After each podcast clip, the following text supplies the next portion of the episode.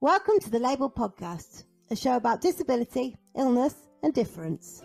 I'm Lucy. And I'm Alice. and that's Lola. Kaleidoscope identity, and this is who I'm meant to be. I'm just labeled me. I'm just labeled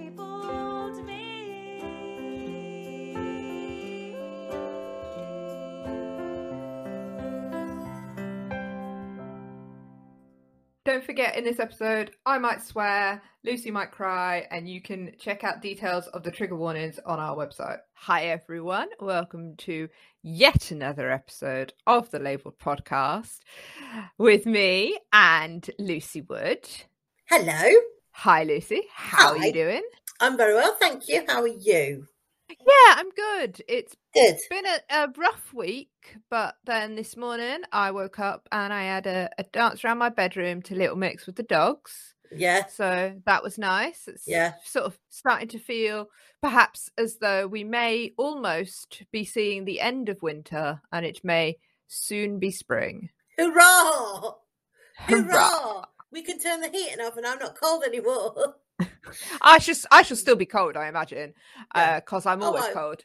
yeah, But and then I've Um, been complaining I'm too hot.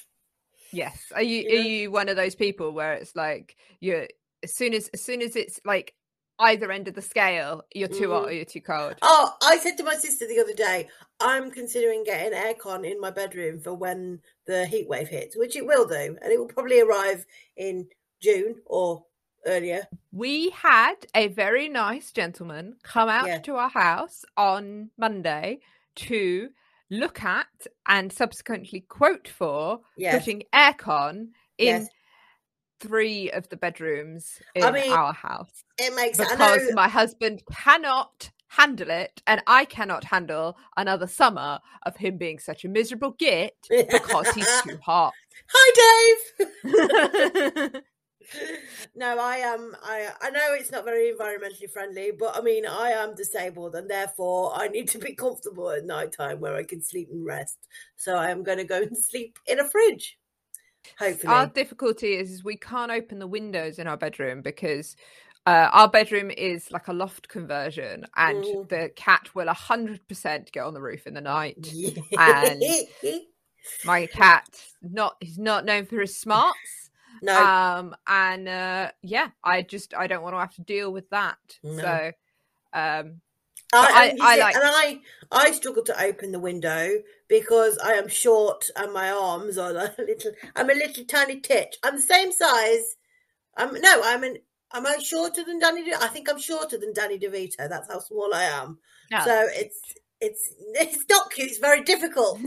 Um, uh, so that's why I need aircon because I can't open the window because I can't reach.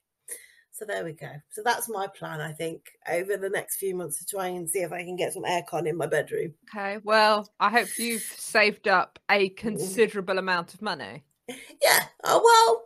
You know. I. I yeah.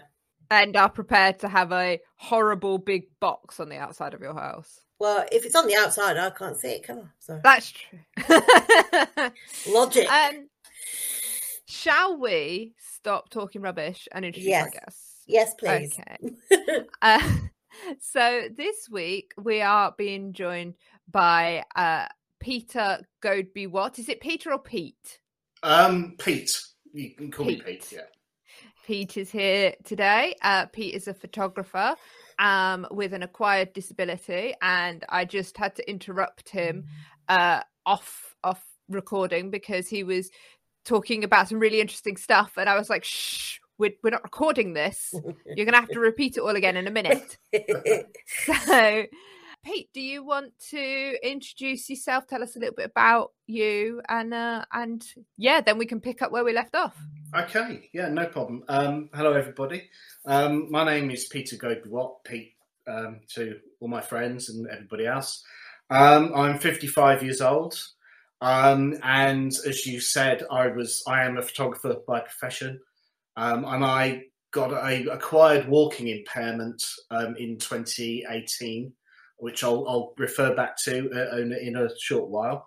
Um, I hated school. as a kid. I was born in Coventry, moved to London, Wembley, and went to secondary school and hated school completely.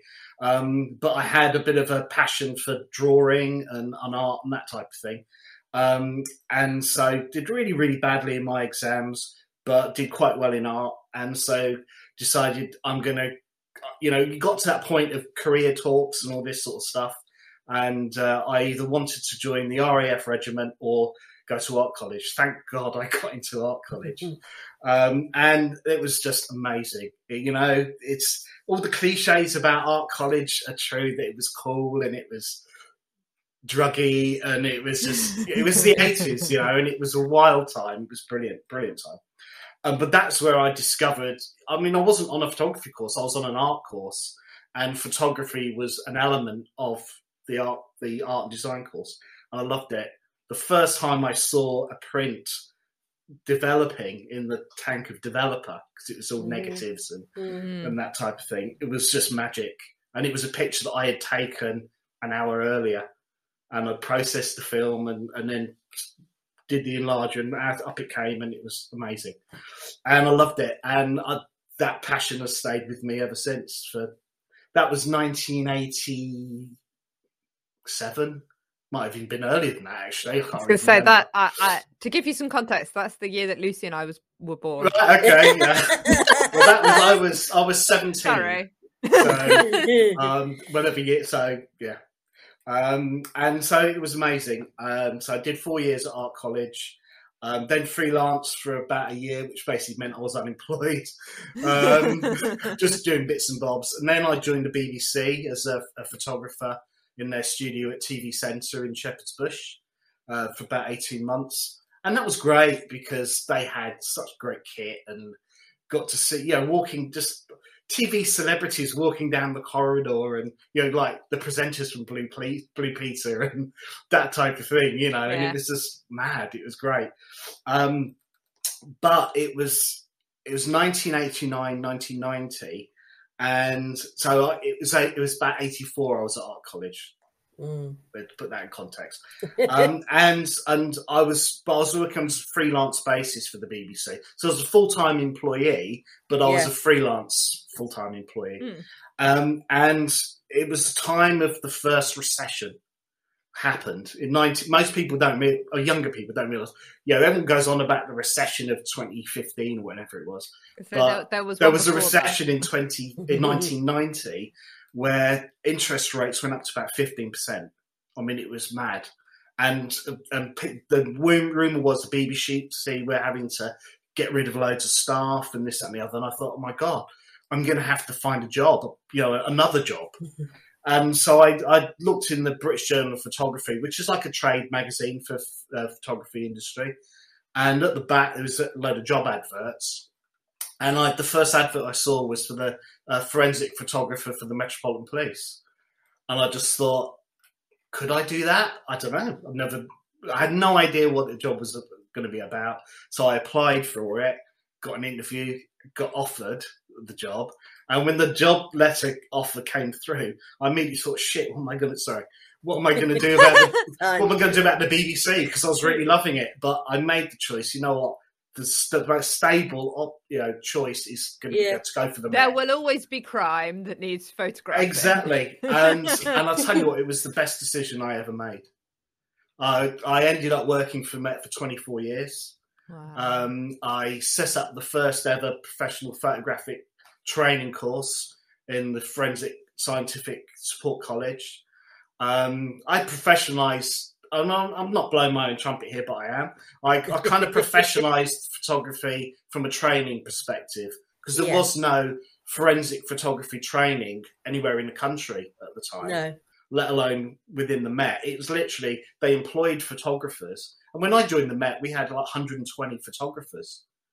You know, and so they employed professionally qualified photographers who basically learn off other photographers on the job, Mm. and not the Yeah. best way of learning. You know, No. No, so no, no. I For- established the- probably for a very intense like work as well. I can't imagine it's the sort of thing where it's like on the job sort of learning when you might be rocking up at a crime scene yeah, I can't imagine that's uh, Well, the- the- exactly easy easy work.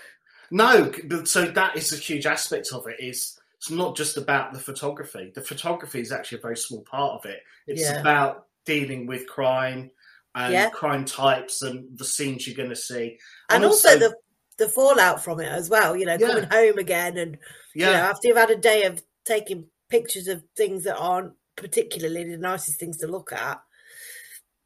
I often, you know, how Well- how that must affect somebody. Well, the scope of the work was huge because it Mm. wasn't just photographing crime scenes. It was things like, you know, they had their own internal publicity department. So we did all the publicity pictures for the Met and we had a video team.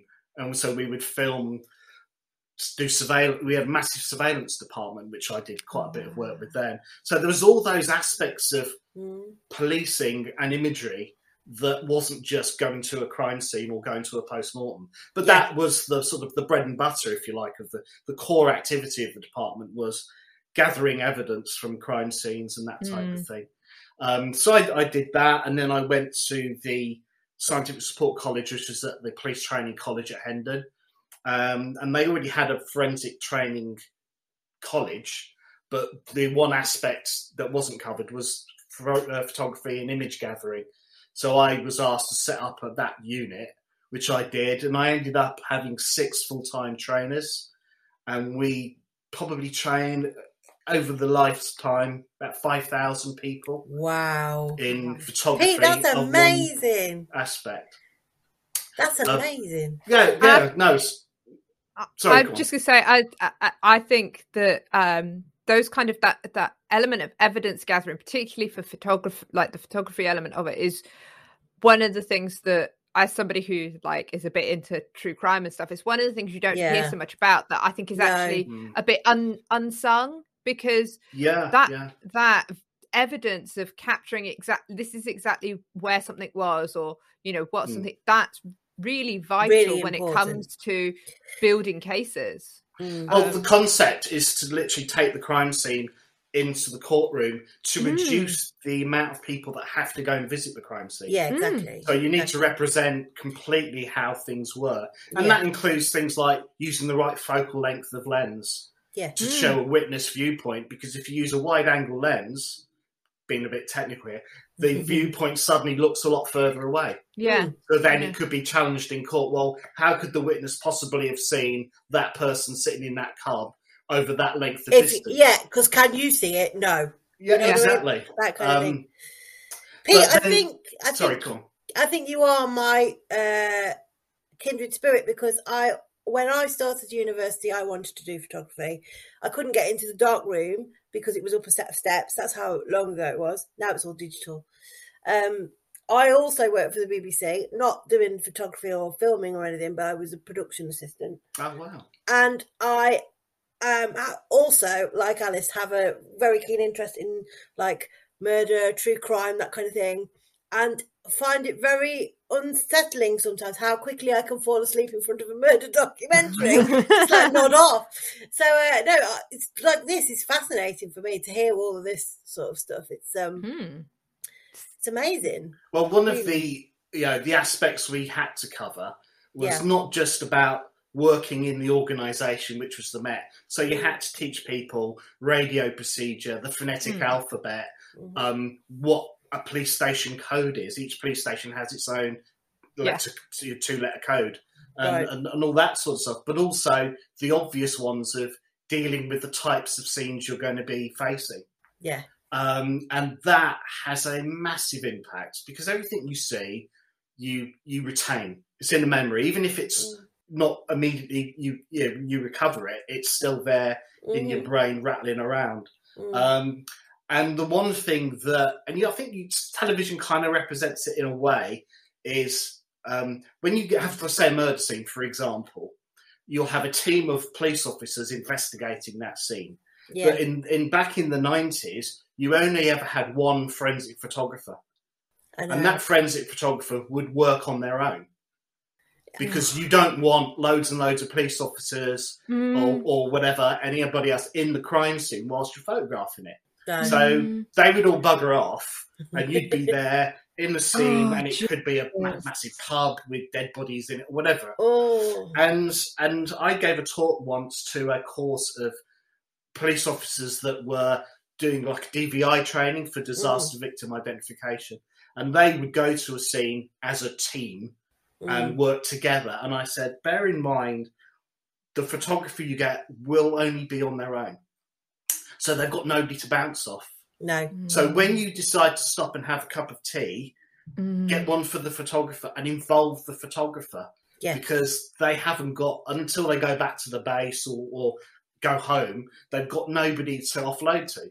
And afterwards, a couple of the officers came up to me and they said, you know what, they'd never ever thought of that aspect of it Mm, because everybody sees the forensic people turn up and they go right, let them get on with their job.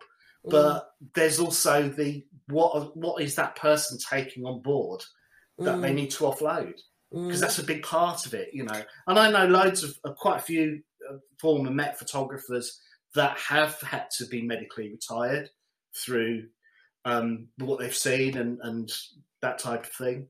So it's it's it's hard, you know. I mean, the last ever operational job I did was um, the London seven seven bombings yeah, and I mean that involved not only the entire department, but people that we had trained from other police forces. We had to call them in, and we knew that they were of a good standard because we had trained them. yeah, So we knew they would work the way the Met worked, yes, um, and and that was horrific.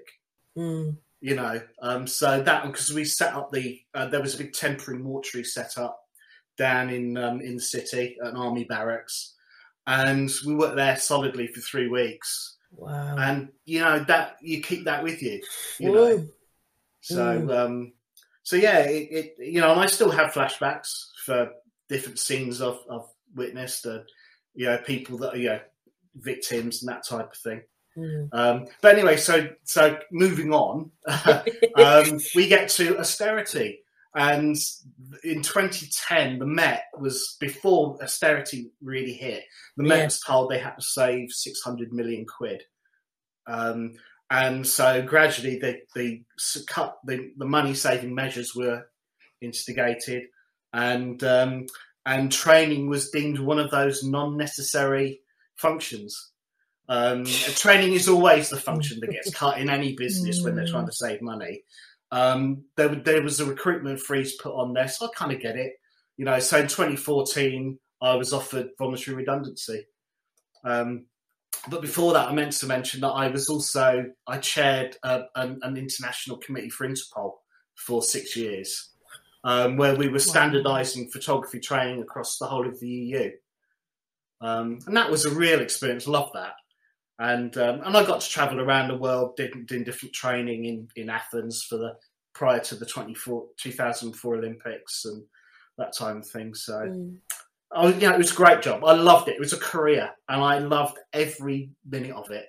Do I miss it now when I left? No, I don't. I miss the people, but I don't Yeah. really miss the work. Um, but anyway, so 2014, I took voluntary redundancy, and I'd, I'd, I'd already had serious health issues before that.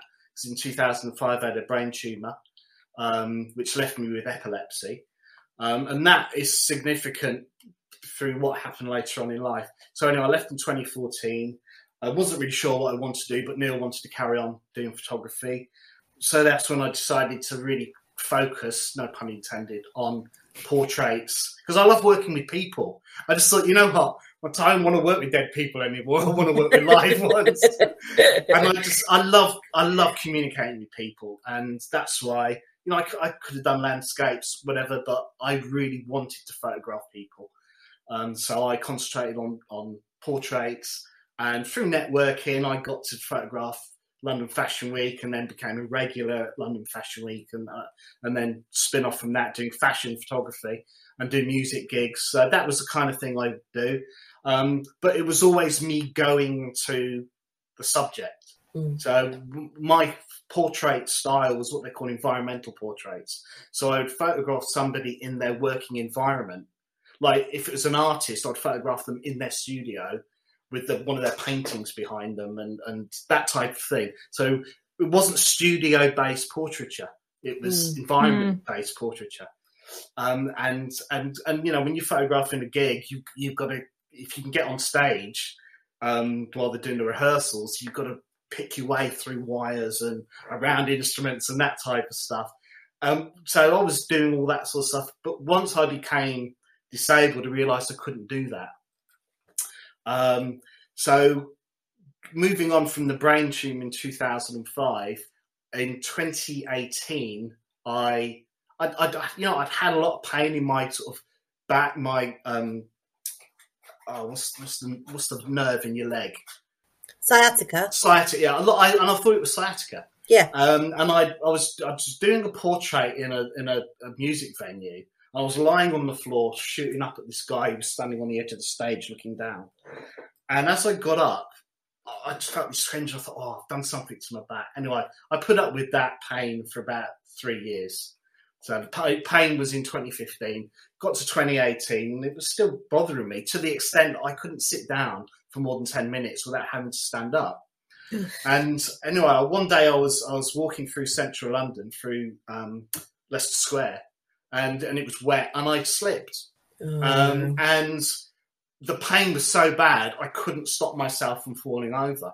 So I finally, you know, people helped me up, and I thought, oh, wow, I've really done something here. So I went for a, an X-ray next next day, and uh, they discovered a tumor, um, a, a huge tumor on my pelvis.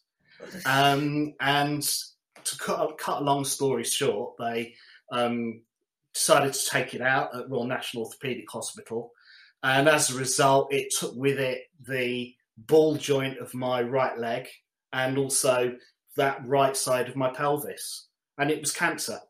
And the cancer had spread to the extent that they had to take the ball joint off the top of the femur, which they do if they do a hip replacement Mhm. but they need a socket to put the ball joint in, Yeah, Right. which is So how your they hip couldn't- works. They, But they couldn't that's- put the new thing in. Right. No, because the socket was gone as well, and they can't Mm. replace the socket bit. So now, as a result, um, I've I haven't got the right side of my pelvis. Um, so that's that was you know massive, drastic. Of course it and was. and when they did the histology, they found out that the tumor I had um, on my hip, on my pelvis, was directly related to the brain tumor I had in 2005. really? Yeah, which at the time they said wasn't cancer, and but it, they realised when they did histology that the tumor had metastasized from my brain tumor. Wow. Mm. So they immediately reclassified the brain tumor to uh, cancer hmm um, solitary fibrous tumor, they call it now. It was uh, called hemangiopericytoma at the time. What a what Um, a mouthful. Yeah, it's medical. It's got to be, isn't it? Yeah, yeah, yeah. Um, I'm really looking forward to doing the transcript for this episode. And uh, when our software has no idea what you've just said, me and Right, Lucy okay, trying to take enough. a guess at To be spelling it honest, yeah, we might have to email you and say, could Just- you provide the spelling? I tell you just call it SFT, solitary SFT. fibrous tumor. Yeah. Okay. Um, Um, so I was in, in Stanmore Royal National Orthopaedic Hospital for four weeks um, during the hottest summer, and it's an old hospital. It was then. No central heat, no air conditioning. You're talking about air conditioning at the beginning. And when you were talking about it, I remember lying in that sodding bed when it was like a heat wave. yeah. I mean, it was so bad the heat wave. When I left hospital in the ambulance, all the grass had gone brown. You know, on the fields Wow. going up the the A1, um, and it was horrendous, and I hated it. And oh, it was, and I was high on morphine, which I then reacted to, and and I have an intolerance uh, to a lot of medications anyway. I break out in a quite a bad skin, full body skin rash, quite an acute reaction. Um, I had MRSA three times in 2006 and 2007. Um, well, that was a result of when I got the brain tumor, you see, because it left me with epilepsy. I reacted to the anti-epileptic medication called phenytoin, and I had a classic phenytoin reaction. Um, but as a result, I got my skin got infected with MRSA. That then became MRSA pneumonia, and then finally I had MRSA blood infection. And that's the MRSA blood infection is the one that kills people. Mm. Um, and most people, eight percent of the population are. You know what? Medical stuff. It's amazing the stuff you find out. Um, Eighty percent of the population are carriers of MRSA. But Really? No, yeah, I knew that actually. Yeah. but Um, only thirty percent of the population are receptive to it. Like Okay. can can receive it. Can receive it. Yeah, and the reason why MRSA is so prevalent in hospitals is because it attacks people that have got open wounds or where their immune system is very low, Mm. and that's why a hospital is the perfect mm. like Breeding environment ground. for yeah, it. You know, yeah, and it's not that the hospitals are dirty; it's just you know patients and staff and and visitors bring MRSA in yeah. because they've already got it. Yeah. You know, that's why. So I got it three times, um, but as a result, it left my skin very susceptible to infection and um, reaction. Yeah. So I had this another classic reaction uh, when I was in the Stanmore, which made it even more miserable because of the heat, Ugh. and it was itchy, and I was hallucinating because of the morphine, and it was just a wild time. I feel like this is a little bit like medical, like medical condition bingo. yeah. And you've Yeah. got I full, gonna really say- got a full Full card. hands. I was going to Yeah. say, Pete, Pete, how many li- how many of your nine lives do you have left? um, minus three. Okay. Um, so yeah, I mean, so you know what? I, I know I've been extremely unlucky with my health, but I've also been extremely lucky with my Yeah. health because when I had the brain tumor, for instance, I was at the Royal Free Hospital, Yeah. and in my ward there were seven other guys, all with brain tumors, brain cancer, that type of thing. All of them were terminal, Mm. And that's what makes me glad that whilst I had that, I came through it. Yeah. Yeah. Absolutely, absolutely. Um, and I, I know this is this is very very different to your circumstance, but I went to school with a lot of my friends who also had disabilities. Some were a lot more severe than mine, um, and out of about twenty people I went to school with, we've probably got a, a handful left. Yeah. So um, when it comes to things like aging and birthdays and things, you know, you get you get as you get older, you go, oh, I can't believe I'm getting so old. I never, I never think of it like that. It's a privilege for me to get old because what Yeah. what right have I got to be miserable about turning like another year older when I've got I've lost friends who I loved dearly. Yeah. Um, who would love to be the age I am now? What right have I got to whinge about that? Do you know what I mean? So, I I completely understand and, and get where you're coming from with that. I know it's a completely different circumstance, but I know exactly what what you mean. I think when, that. when anybody experiences either severe ill health or a near death experience, Mm. it suddenly puts everything else into much more Mm. perspective. You know, one of the things when I after I'd had the brain tumor, it taught me was you know all that stuff that I used to get really wound up about and Mm. used to take really seriously. It means it's irrelevant yeah, you know and I, it changed the way i looked at life and the way i was at work. I think it turned me into a better leader and manager and everything like that because i had a lot more empathy for people and had time to just say like settle down. Let's calm down yeah, and let's look at alternatives and and find a different way of doing things. Yeah, and and that was invaluable for me from that perspective. But anyway, so um, after I started to recover from my pelvis injury, which left me with a severe walking impairment, um, it left me with my right leg about three centimeters shorter, which doesn't sound like a lot, but boy, it makes a big difference. Um, so I um, left with only been able to walk short distances on crutches, which I, I'm still at that stage now, but Mm. needing to travel, if I want to go a bit further, needing a wheelchair or mobility scooter, um, which I've got. Um, and so suddenly, of course, life was a lot different. It meant carrying things when you've got crutches, you, it's difficult. Unless you can carry it with your fingers or put something around your neck. yeah, And of course, I started thinking, well, that's it. Uh, My photography career is over because I'm not going to be able to get on stage or go to London Fashion Week or or go to somebody's studio, you know, like the artist studio, whatever it was. Um, I mean, I photographed somebody on a beach down in Ireland, a, a photographer with his big, large format camera, and I just remember you know, having to get under electrified wires and mm. across rocks, and I thought, well, I wouldn't be able to do that now. So it made me think, right, that's it, it's all over. But then I started thinking, well, if I can't do the photography the way I used to do it, how can I do it differently? So this is what I've this journey I'm now on is reinventing the way I do photography. So rather than the world is my oyster, I can go anywhere and you know as long as I've got a camera with me. it's very much restricted to a box. I've had a box built at the end of the garden, um, which is a photographic studio slash gym because it's for my physiotherapy as well. Yeah. So rather than thinking outside the box, I'm now thinking inside the box. Yeah. So I've created a box, and so the way I'm gonna I do portraits now, and it's it's mainly portraits that I do now, is people come to me.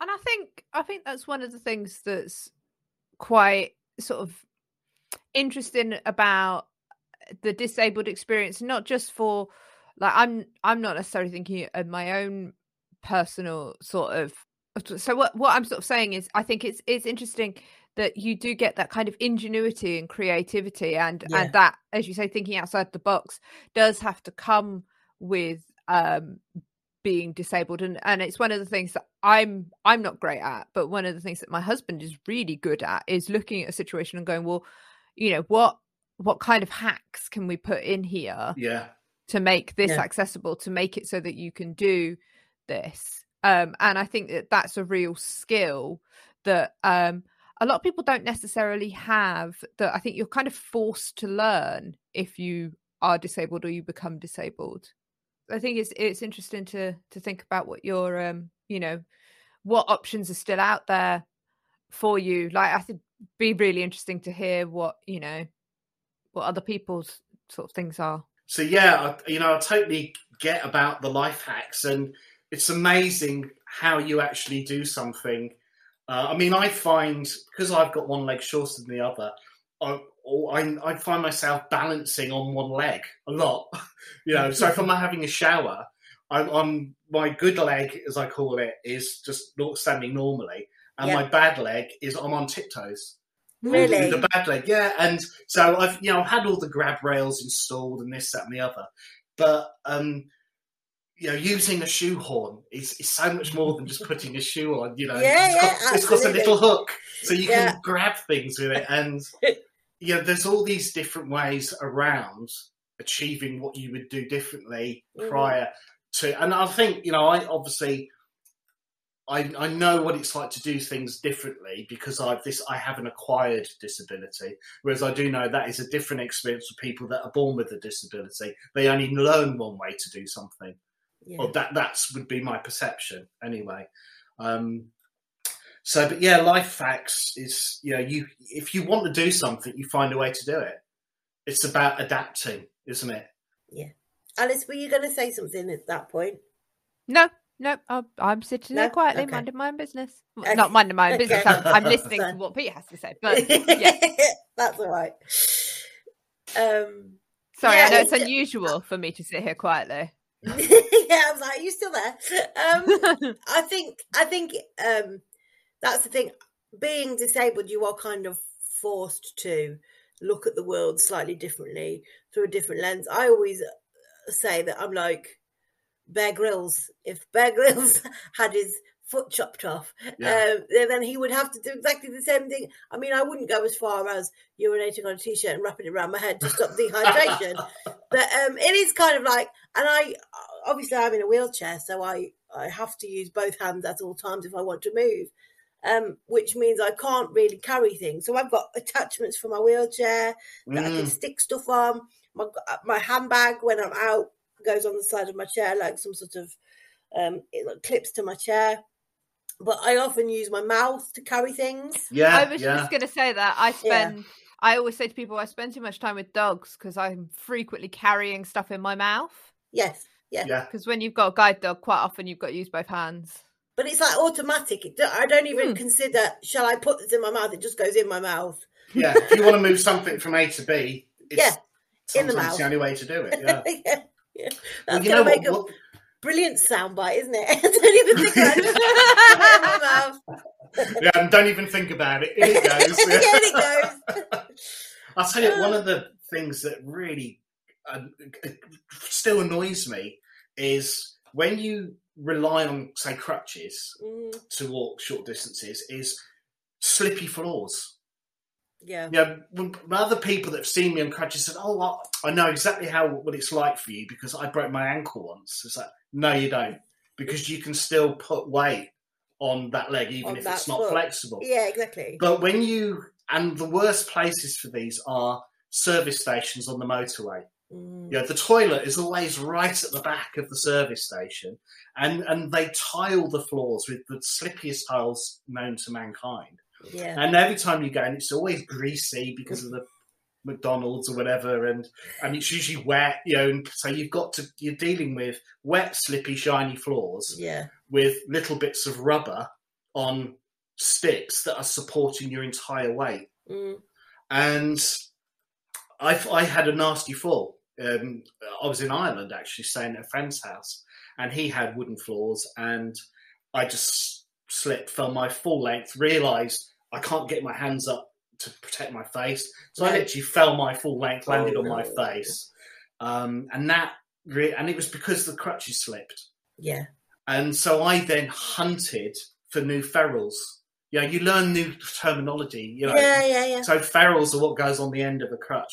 And I ended up buying these ones that are manufactured in China, as most things are, but Mm. engineered in China. And they have moving parts, and they're they're metal, and but they've got such a, a great grip level, if you like. Yeah. You can use them on wet surfaces, and they virtually don't move. And because they the the rubber foot is pivoted, Yes. you've always got 100% of the Flexi. foot on. Yeah, they're a bit like flexi feet, except better than flexi feet. Mm, They're more movable than the flexi Yeah. feet ones are. Yeah. And so I, I order those, and they're like 12 quid per ferrule. Wow. And they worth take, it though, isn't it? Yeah. It's worth it. and they take four weeks to deliver from China. You can only Yeah. order them from China. There's no UK stockist. I should I should become the UK. You should. You should, Peter. Um, and it's things like that that you're always looking for a workaround to make life a little bit easier or to protect yourself a bit more. yeah. It's like it's like for me, um, I always say that like just because something looks smooth and flat doesn't mean it is. Mm, It never, hardly ever is smooth and flat. Unless you go to a sports hall where it's polished to within an inch of its life. yeah. So I could go to places like IKEA is awful. The the the surface of an IKEA floor doesn't look like it would cause a problem because it's flat. Mm, But when you push yourself over it, it's got like little ridges that you can't see, and Yeah, so like it's yeah. you feel car sick by the time you come out of IKEA. Um, and also when you go to like new, where if somebody if I go to somebody's house and they've had a new carpet down, I push one way and I go the opposite direction. yes.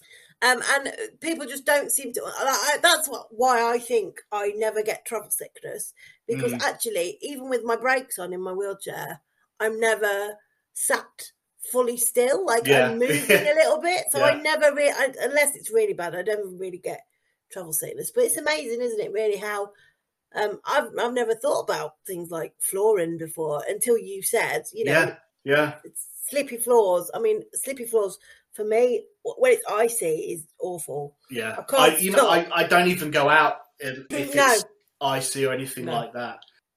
That people say, "Oh yeah, I know it's like to be in a wheelchair." I had to use one for six weeks when uh, you know, broke my toe, and I'm thinking, "Ye- no. Uh, and th- they non-disabled people will often say to me, "I don't know how you do it. I get so travel sick and car sick." Mm, mm, And I'm like, do you? Because, but I think it's that uh, that level. I don't know if it, you whether you experience this, Pete, about you know being be if, I suppose being stood on two feet feels different to being sat down and being pushed, and so the sensation of everything's moving and I'm not mm. must feel quite make you feel quite. Do you? Yeah. Did you suffer with things like travel sickness when you were first? No, I've I've I've always been good traveling anywhere, Anywhere. and it, the planes, ships, whatever. But Yeah. one thing I have noticed um, since being a wheelchair user, even though I don't permanently need one, so I don't use it in the house, for instance, No. because I can get sh- around short distances. Yeah. But if I'm going anywhere, I partly the reason I need it is not just to be able to get from A to B, but it's because it's the only chair I can guarantee is comfortable hmm because I don't have a right the right side of my pelvis is gone. Initially, I find if I sat down on the chair, I'd very slowly start leaning over to one side because most of my the right side of my bottom, Yes. my my right buttock, has is gone. Right. I suppose you don't think about how you the sort of the way your your skeleton is quite vital in a lot of ways for balance and things It like makes that. you realise as well how important your pelvis is Yeah. Mm. because that takes all of your weight, doesn't it? And you're fighting Mhm. gravity, and it's the one thing that supports you. Yeah. you know, Yeah. supports your whole body. Mm. Um, so one of the things I did find, which um, disturbed me a bit, was being in a wheelchair in other people's company. That said, one of the things that you know, since becoming disabled, I've I've, I've got on, you know, used more social media. I use less now than actually I did because it, it's started to piss me off. yeah. Because one of the things I'm not is I'm not anti able bodied people.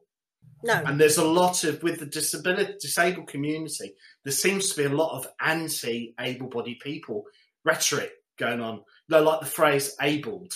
Oh, oh, the ableds do this and the ableds do that. Yeah, and I I, actually find that really insulting I and derogatory. I'm a bit. Uh, I'm a bit uncomfortable using the able. Oh, the able are at it again. I. Yeah. I don't really. I, I'm the same as you, Pete. I, I don't know what your feelings are, Alice, but I wouldn't say I'm anti non-disabled people or anti-able-bodied people because sometimes, I mean, we as disabled people probably say daft things to non-disabled people. It's just the I think, and I know it's nervousness. A lot of the silly questions that come out of people's, and sometimes carelessness. So that lady who said to you, "I've come over to, to you because I feel sorry for you," was.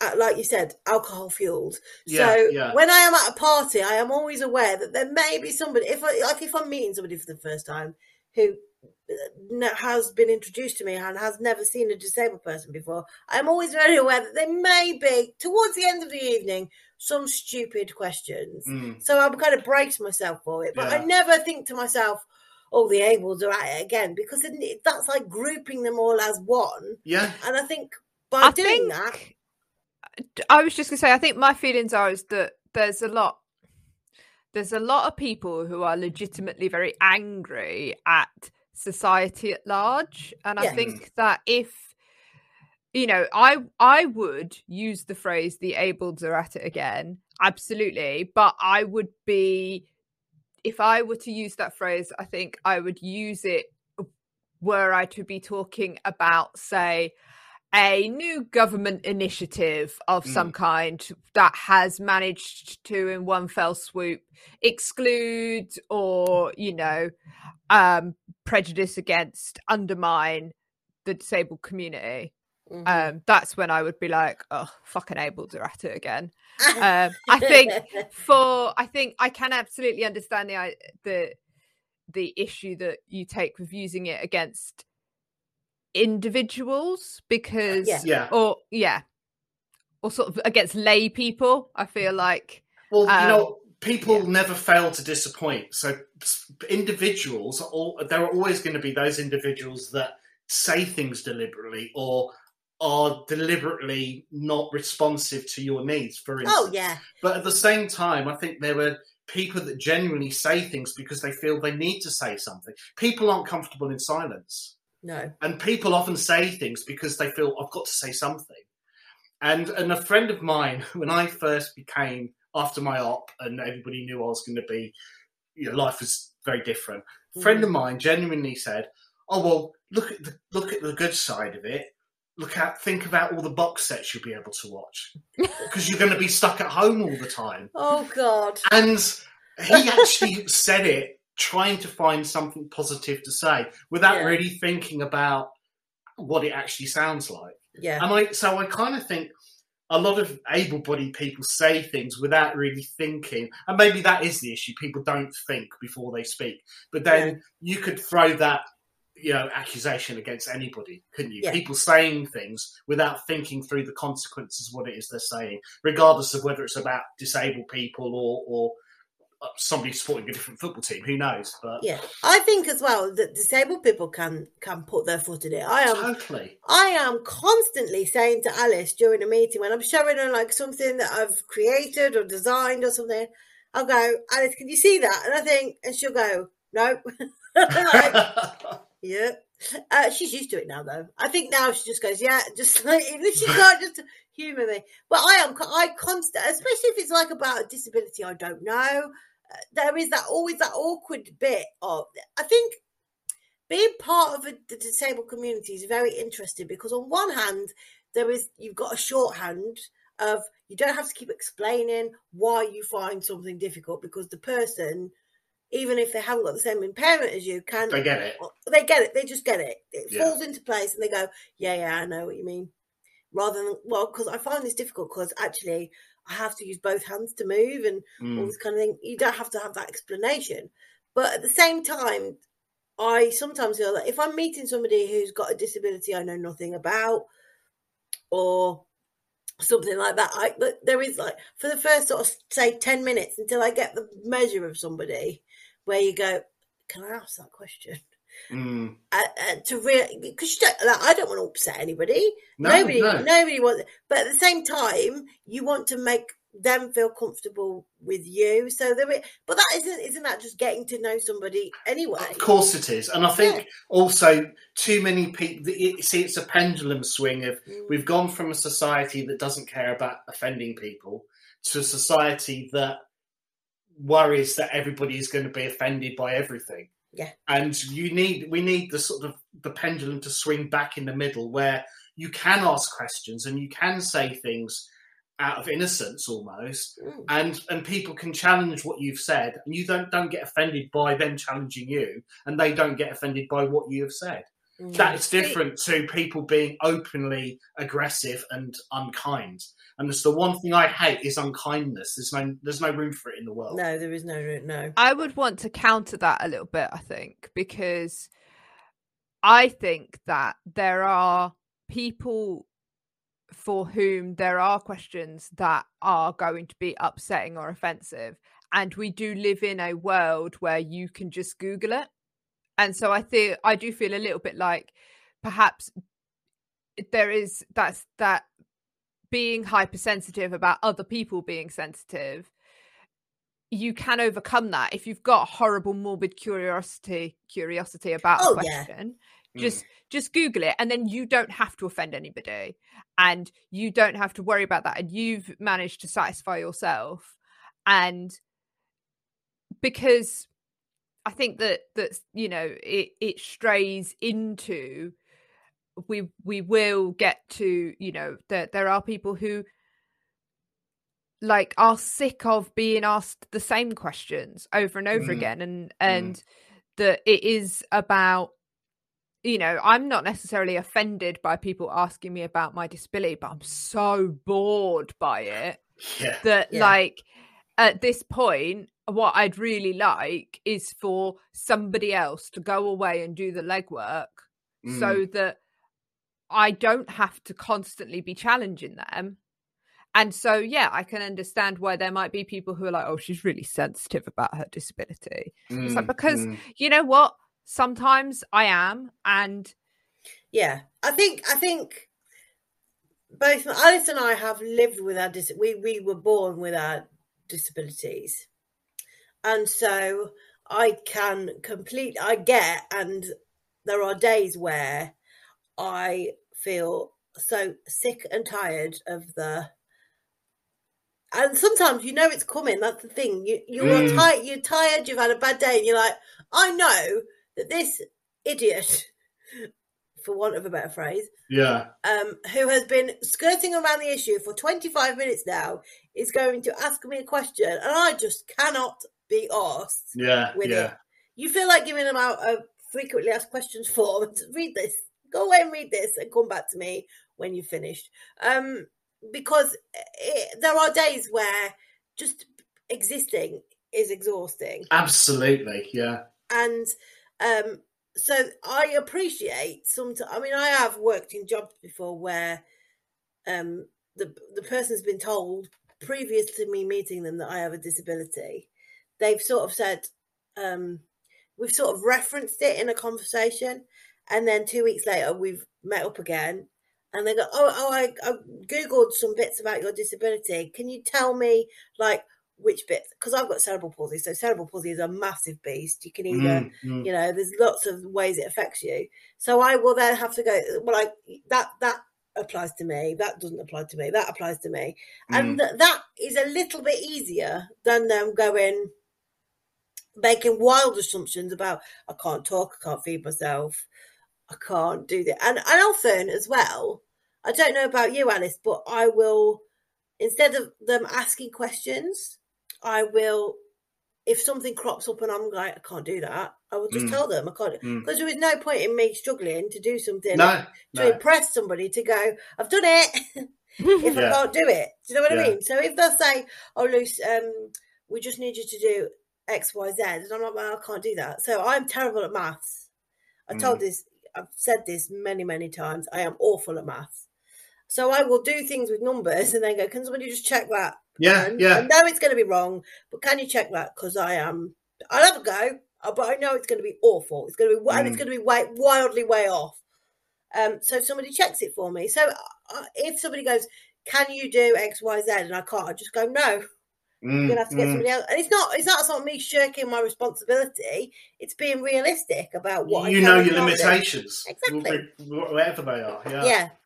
Well, Yeah. I actually find that I'm I, I'm bored of talking about how my health is, Oh, so bored. and it's just like you know what? There's more to me than my health and my disability. There's, Absolutely. I want to talk about photography, Mm. and I or I want to talk about music or films or whatever it is, and I don't want to talk about why I can't do something or how difficult it's going to be for me to do something. No. I don't even want to go there, and it's not because I don't want to touch the subject. I'm just bored of it, you know, because because I, live it. You know, I don't want to. it's not interesting anymore. Like No. people No, ask me, exactly. "How are you? How how's how's your eyesight?" And I'm like, I don't know, "It's the same." Yeah, yeah. Still crap. Carry on. Yeah, yeah. Yeah. It's like it's like it's like you know, how's how's your boring everyday Wednesday afternoon? How's Yeah. your nose? How's your nose, Greg? Yeah, Still big, yeah. yeah. For legal purposes, I don't know anybody called Greg or anybody called Greg with a big nose.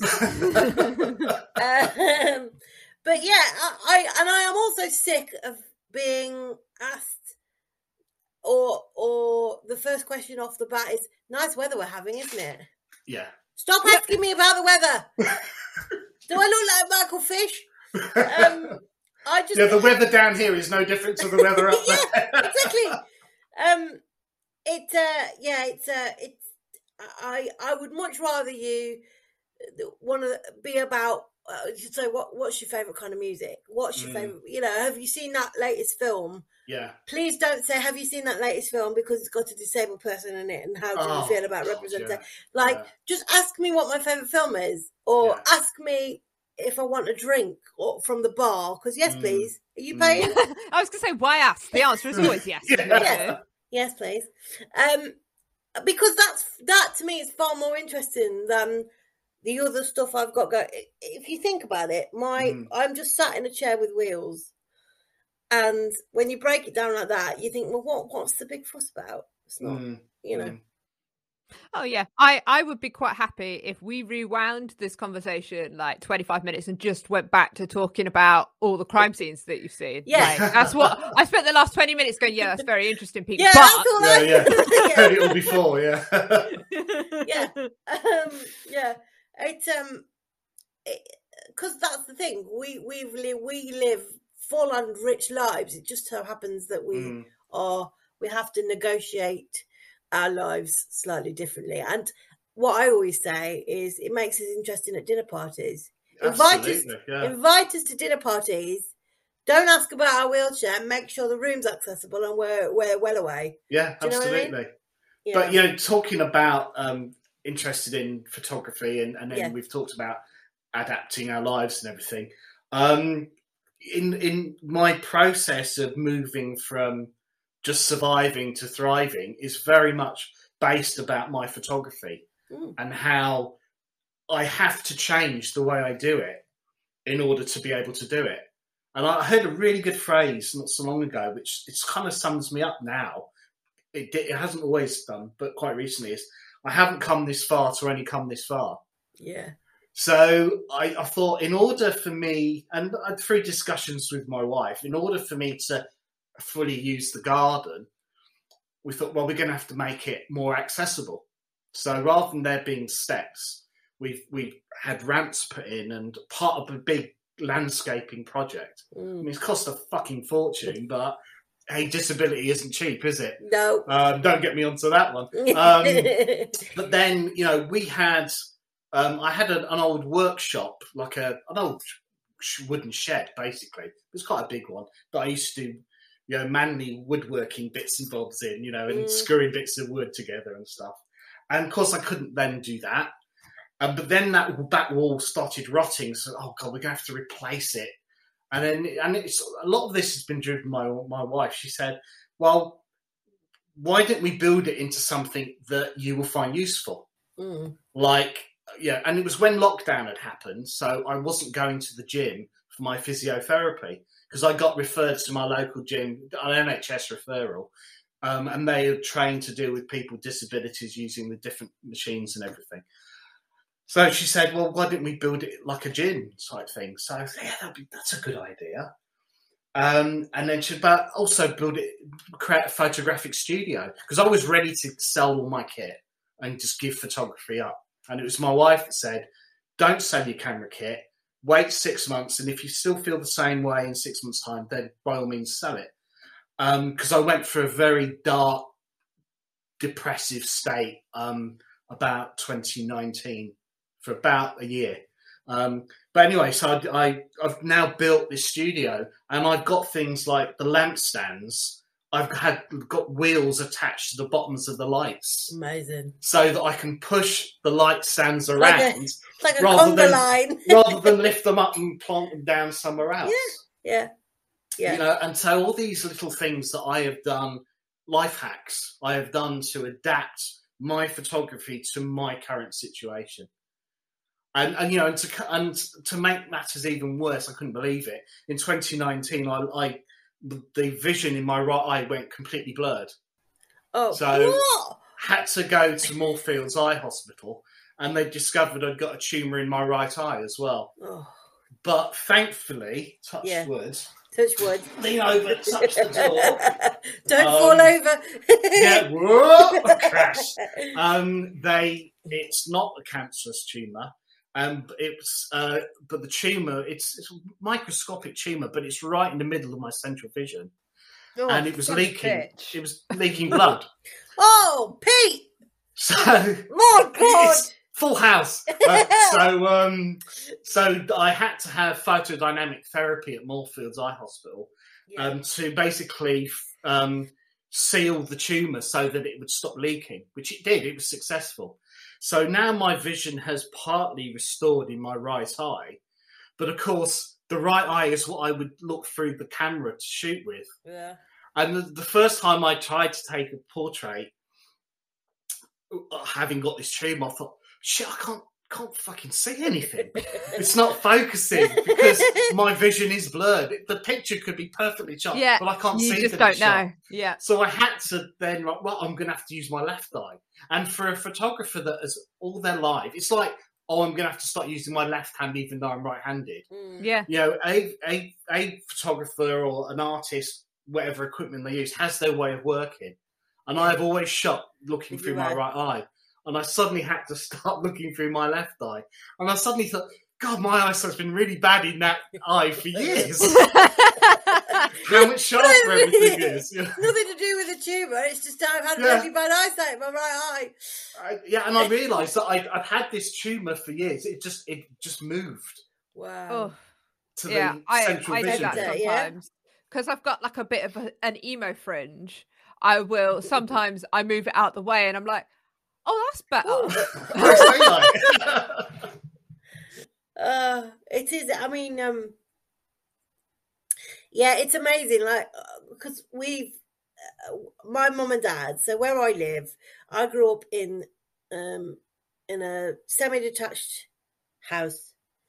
Um, and when I got to the age of like fourteen, my mum and dad decided to buy the house next door, so that when I wanted to move out, we could gut the house completely uh, next door, and I could live next door to my mum and dad, but still have that level of independence. I got a bit older, and we realised actually my level of independence is probably as good as it's going to get. Mm. We'd had some terrible tenants, so we knocked two houses into one. Um, when I was about six, yeah, six, because I had the lift put in.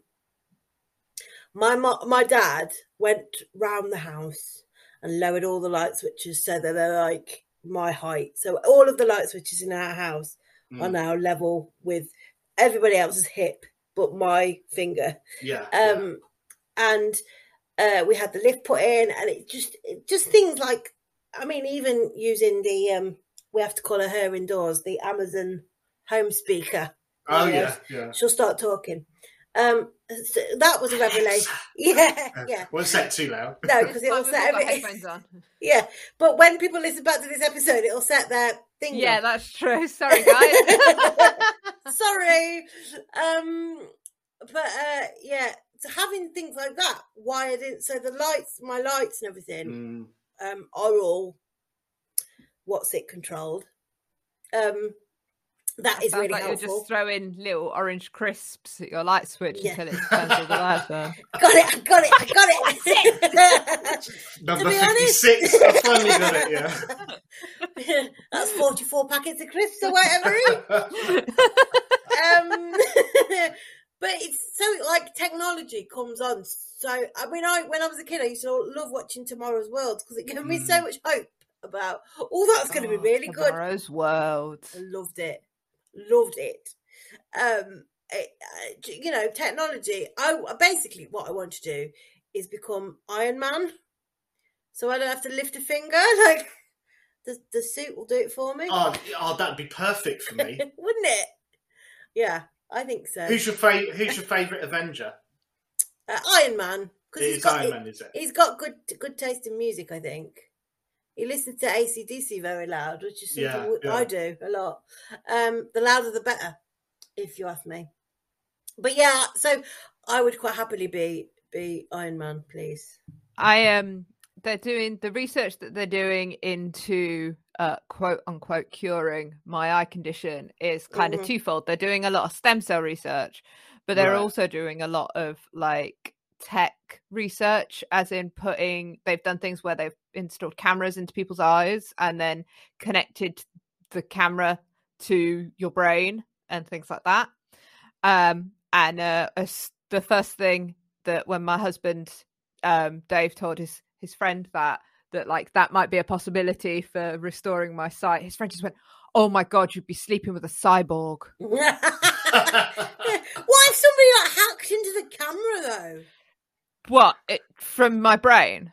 Yeah, well, like It's don't not like it's not Wi-Fi enabled. It's just a camera. no, it's Well, maybe- Bluetooth.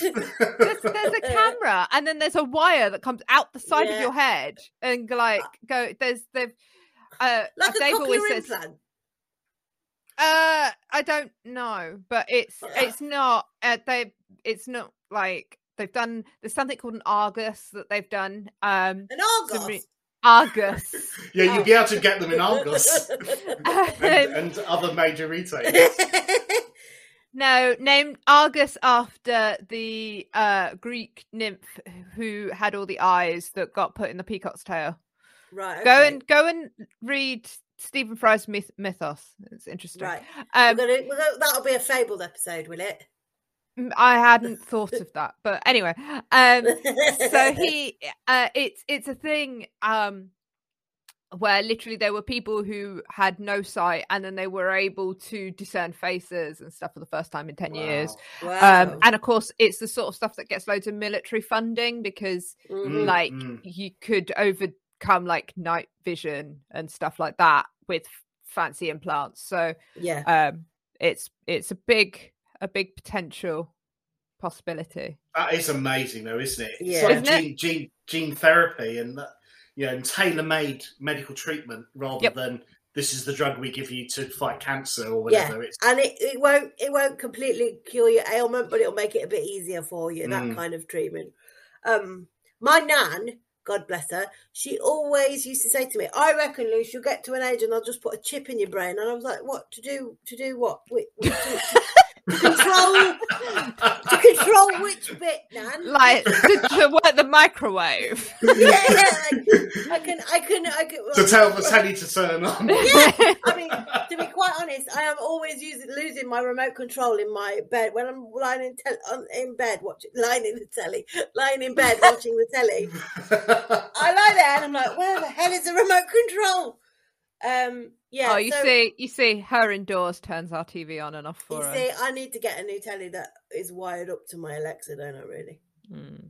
Um, if anybody would like to sponsor the podcast and give me a new telly, yeah. please do. Uh, I, yeah, I'm, I'm just going to put in there that we're going to spend it on the podcast before we buy her a new telly. So uh, the key there is. for research purposes for the podcast. I was going to say the key there is that you have to give us a lot of money so that we can spend it on the podcast and then have leftovers for your TV. Listen, I never went swimming with dolphins when I was a kid. I think like it all adds up, doesn't it? When you get to an adult, they go, "Here's a new TV."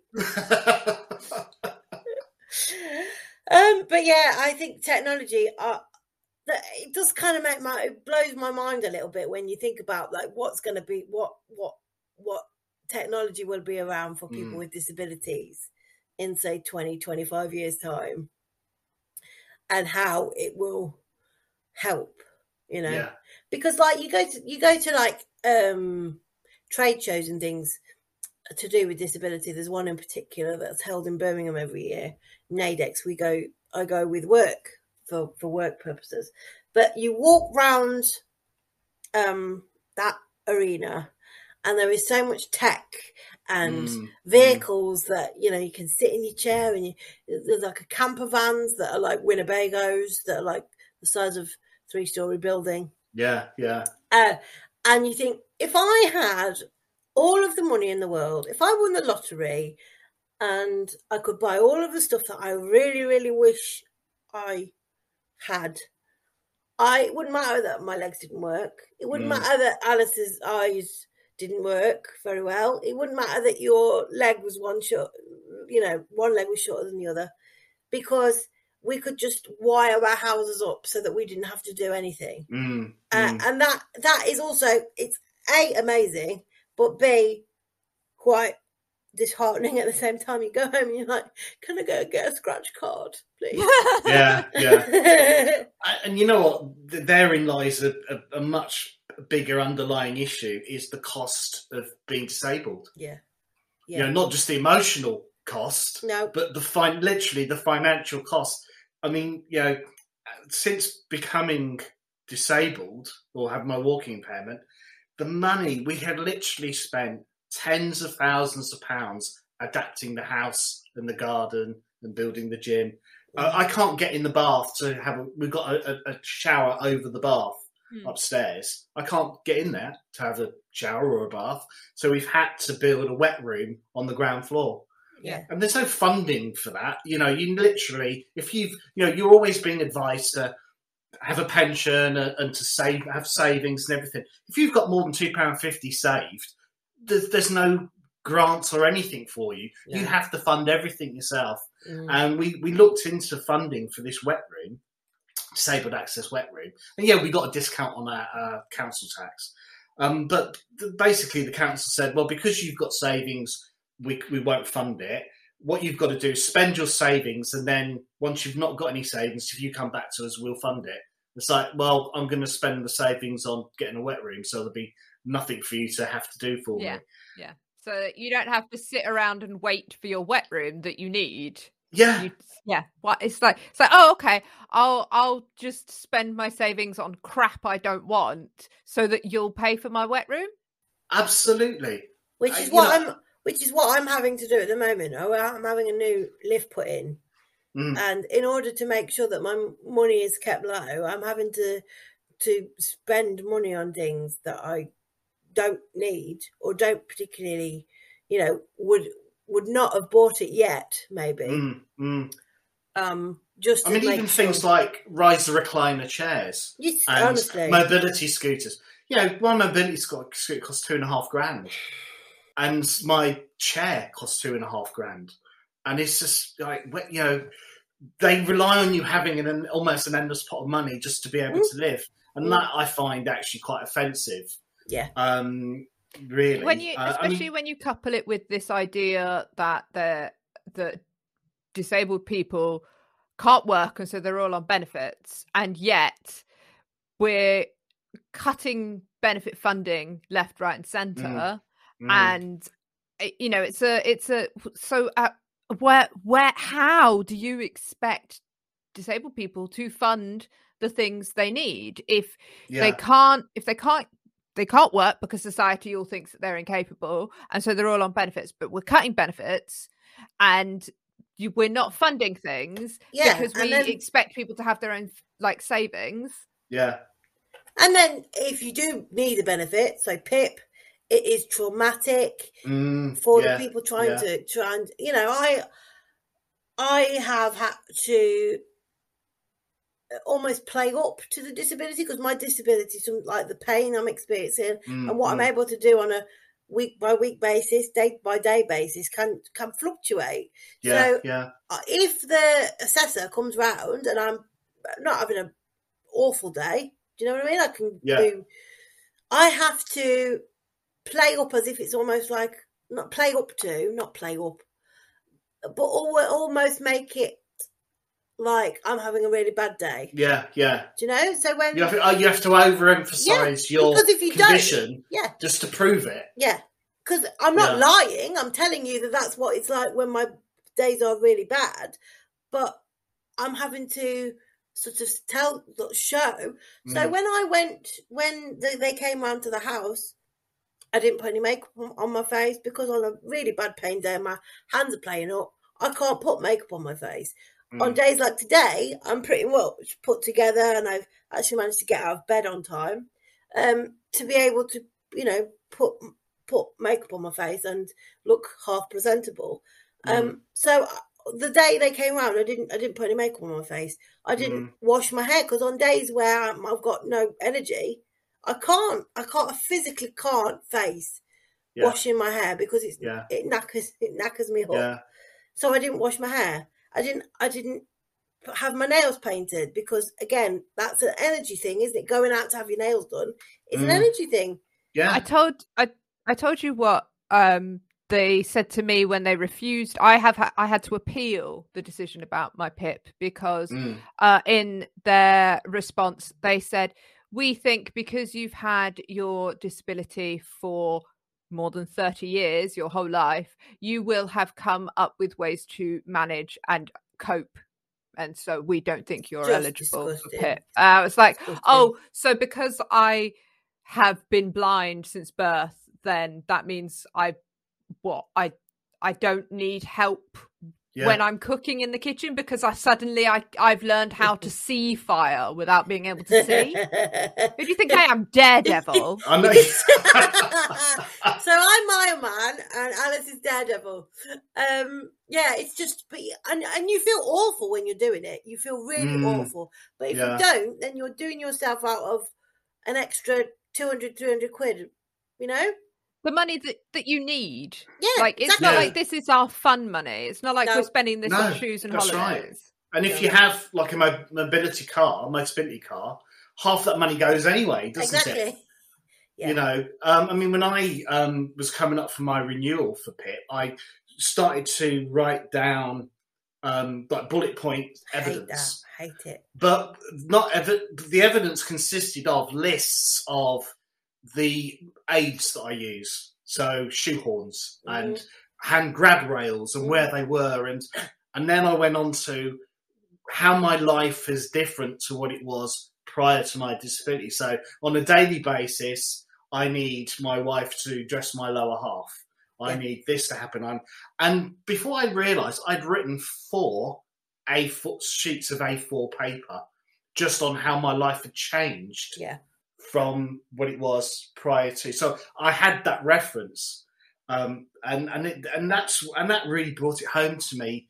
You know how much changed we all, or how much adaptation adaptation we have to do on a daily basis without even really thinking about it. I mean, you getting having that lift put in, that's huge. yeah. You know, that's a kind of um, house adaptation most people wouldn't even consider no. doing, but it's a necessity. Yeah, I had that lift. Yeah, and the only reason we're changing it is because I had that lift put in when I was six, Mm, seven. I'm now 34. yeah. Uh, and the bloke came round to measure up for the new, sp- you know, the new hole where the lift's going to go. Mm. And he went, I think this is the oldest lift Wow. in a house in Staffordshire. Yeah, yeah. And I'm like, do we call the paper? What do we do? Do we? um, Do I get a certificate Yeah. on the wall? Open a museum.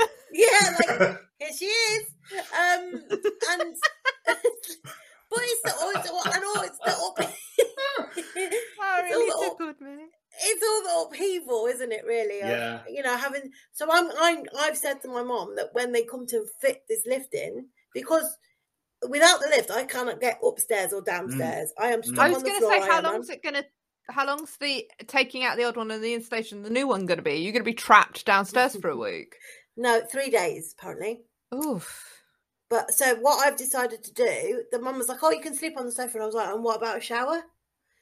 Uh, and what you know, and she goes, "What? Give you a strip?" I was like, "No, no, no, no, no, no, no, no, no, no, no, no," because we've got builders. Not that I am washing myself for the builder's benefit, but also, also the fact that like there's going to be noise. I am very sensitive to loud noises, so it makes me jump. I've got a startle reflex. It's a cerebral Right. palsy thing. If a loud noise, an uh, unexpected loud noise goes off, I'm like all over the place. It looks like somebody's plugged me plugged me into the electricity socket.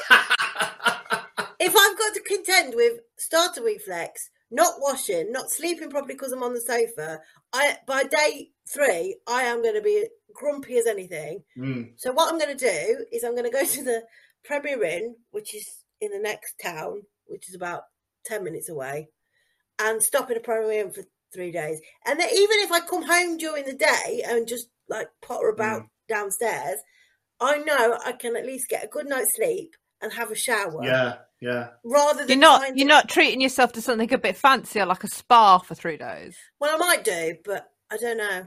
Yeah, I'll see how I'll see how close see how close this closest spa is. Let me Um, know. Let me know when it is. We'll uh, we'll have a girls three days Okay, at in the a spa. spa. Yeah. let's do that. And just think of all the box sets you'll be able to watch. but that, that's the thing. That, you know, the the bloke came um, from from the company, and uh, he said you will have to find adequate accommodation. And mum was like, she can sleep downstairs. It's fine. And I'm looking at my mum going, no, no. I'm not sleeping downstairs like some peasant. What do you think I am? Like, like a my- stray cat. She's fine. It's fine. We'll shut her in the kitchen overnight. It's fine. She'll sleep in the car. It's fine. um, she can lie out in the back of the car. But no, it's so I think that's what we're gonna have to do. And it's pretty all like whilst I'm look because and the only reason they're changing it is because it's so old. Still works. The lift still Yeah. works. Um, but the lit the door on the lift. I'm doing the action of closing a door there for It only works if you've got the bellhop to press the buttons. it's so old, it comes with its own bellhop, which Yeah. is a guy with a white beard and a Yeah. little hat. to be fair, honestly, I could do with it. Um, because um, the door stopped, like it, it like dropped one of on the its dogs? hinge. I might do that actually. Oh. Bulldog sat in the lift with me. Um, but yeah, the, the door dropped on its hinge, so the door wouldn't Right. shut properly. It would shut, but it Ah, wouldn't right. shut properly. So we, we ended up calling the council at like five o'clock, which is always inconvenient, isn't it? Really, you know, because nobody's there. and um, they the the count the, the bloke from the council rang back the day next day, and he Mm. said we. I was a bit concerned because we couldn't find any paperwork for your when we initially put the lift in. I was like, well, that's because it's 26 years old. Yeah, it's probably Um, long term, long haul storage. yeah, exactly. covered in dust. try try the try the photocopy cupboard. Um, and he said, I think you need a new lift because we can't find any parts for that lift. I was like, oh, okay. Yeah, okay. Bit nervous because I'm still using said lift and that at the moment while Mm, we're trying to get everything sorted. And then my mom said to the bloke on the phone from the council, I'd completely forgotten this. So 10 years ago, it broke, like seriously broke, really badly broke. And the, the wires snapped, and I was stuck downstairs for about a week. It was awful. Uh, and the bloke came to fix it, looked at it, and went, Yeah, the part I need, uh, I need to order. I'm going to order it and come back. But in the meantime, I will glue it with super glue and come back and fix it. That was 10 years ago, and he's never been back. And I'm thinking to myself, oh God, it's held together with super glue. Every time I get in, I'm like, please just let me down. So I only come upstairs and downstairs when I absolutely definitely Yeah. need to. yeah, I, I can't just wander up and downstairs whenever I like. willy because nilly. I'm, Yeah. I'm thinking, I need to get. I, need to I don't know. I I'm a big fan of super glue. My head's held together with super glue. Why? Are you going to tell some medical story here? Uh, yeah. So I was. I mean, it's not that medical. I was four. Yeah. Uh, my mum picked me up from school. Was before I had my diagnosis, and uh, somebody uh, had left a full builder's skip in the pavement on the pavement, and I ran into it and cut my head open. oh. oh. uh my parents blood everywhere and all of this my mum took me home they called the emergency doctor he came out and looked at it and he went oh it's it it's a head like head wounds bleed a lot it's it's it's not that it's not as bad as it looks it's just going to be a bruise um when i was still bleeding several hours later my dad took me to the emergency room where they moved my hair a bit and very gently pulled and you could see my skull Oh. wow. and so they super glued my head back together. But yeah, no, I'm not very good with like guts and blood and stuff. So you know, you so you saying couldn't have you done uh, Pete's job then. no, no. I mean, Nah. it fascinates me, but I'm like, I have to kind of do that thing like, has it gone yet? Has it gone yet? Has it tell me when it's gone? Has it gone? Like, For listeners at home, Lucy did have her hand over her eyes. Just audio format, Lucy. Remember? yeah, yeah, I forget. It's strange though because you're talking about you couldn't have done or seen what I saw, Mm. but when you're photographing, like you know, whether it's a dead body or a post mortem or something like, that, you've actually got the camera between you and what you're seeing. Yeah, So it's almost like viewing it on television, I and you, because you're concentrating on the camera and the photography, you you're very distanced from it. Mm.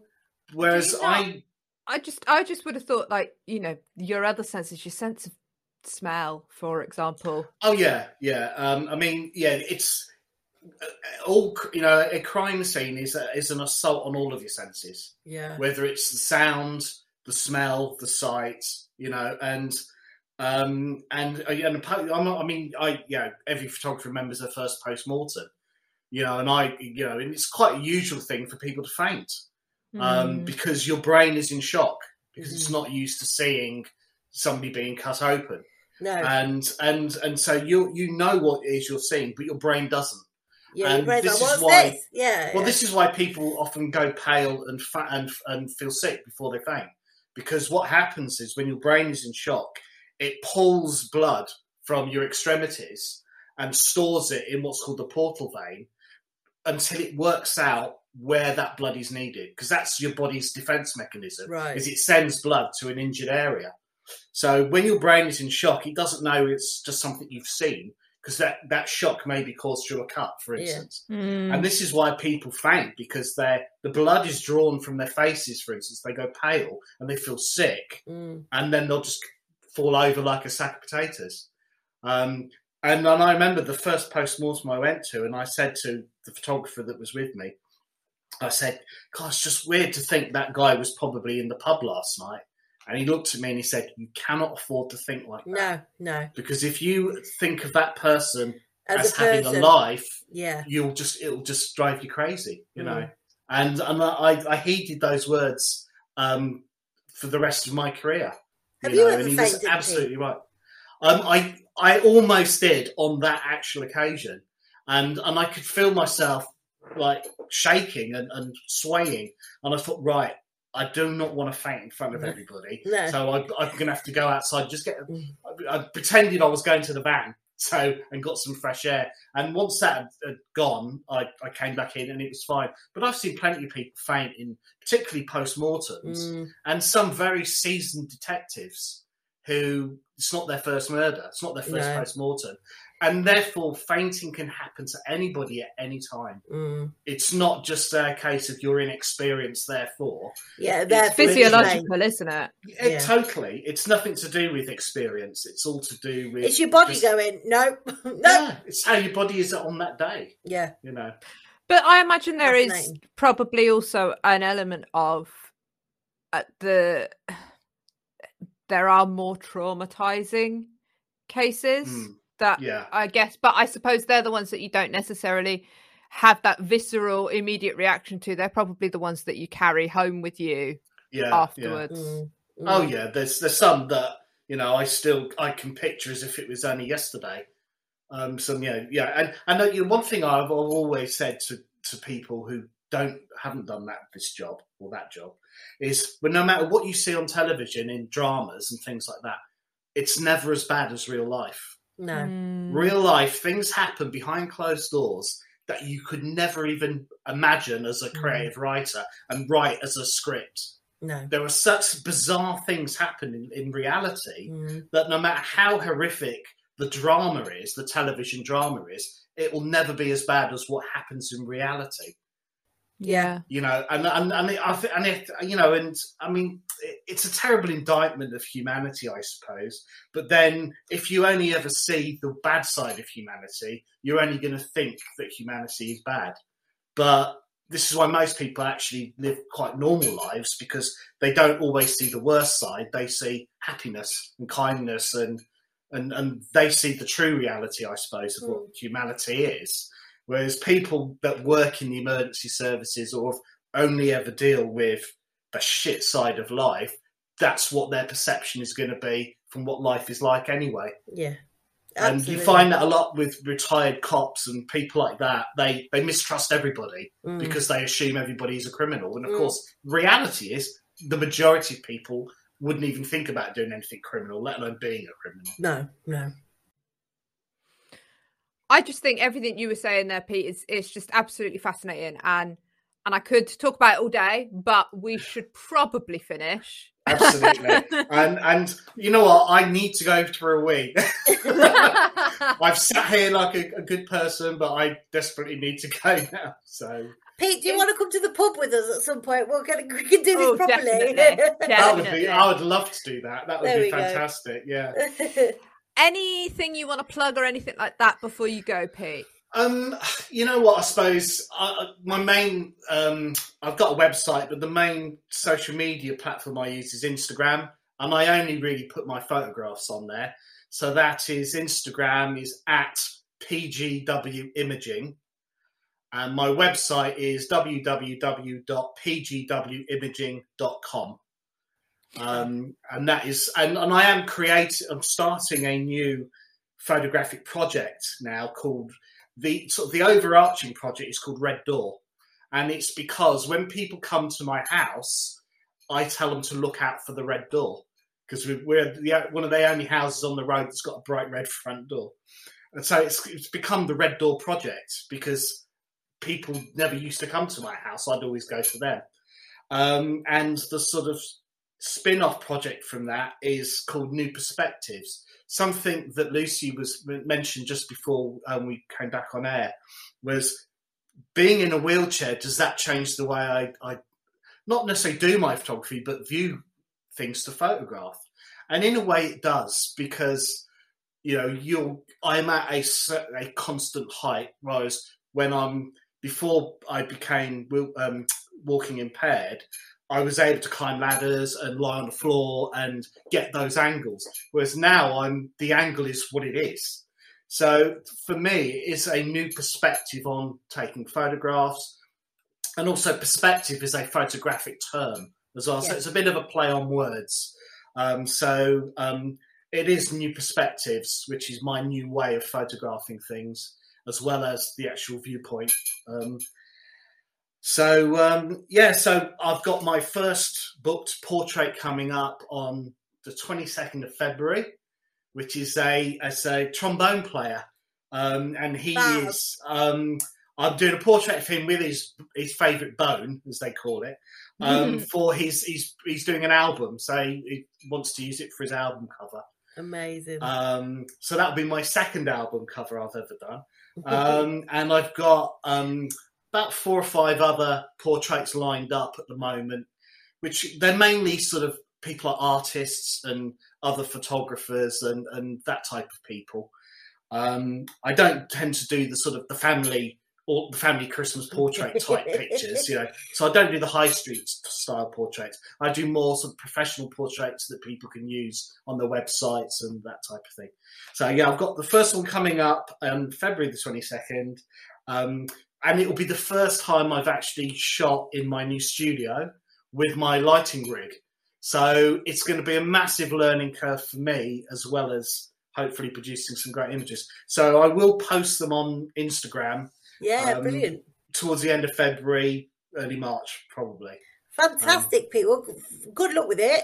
Thank you. Um, and we will link to everything you just talked about there in your episode description of the podcast. And of course, we will let you know when your episode is out so you can share it with the world. Thank you very, very much. And I just want to say thank you guys for not just for today, but for hosting this much needed podcast.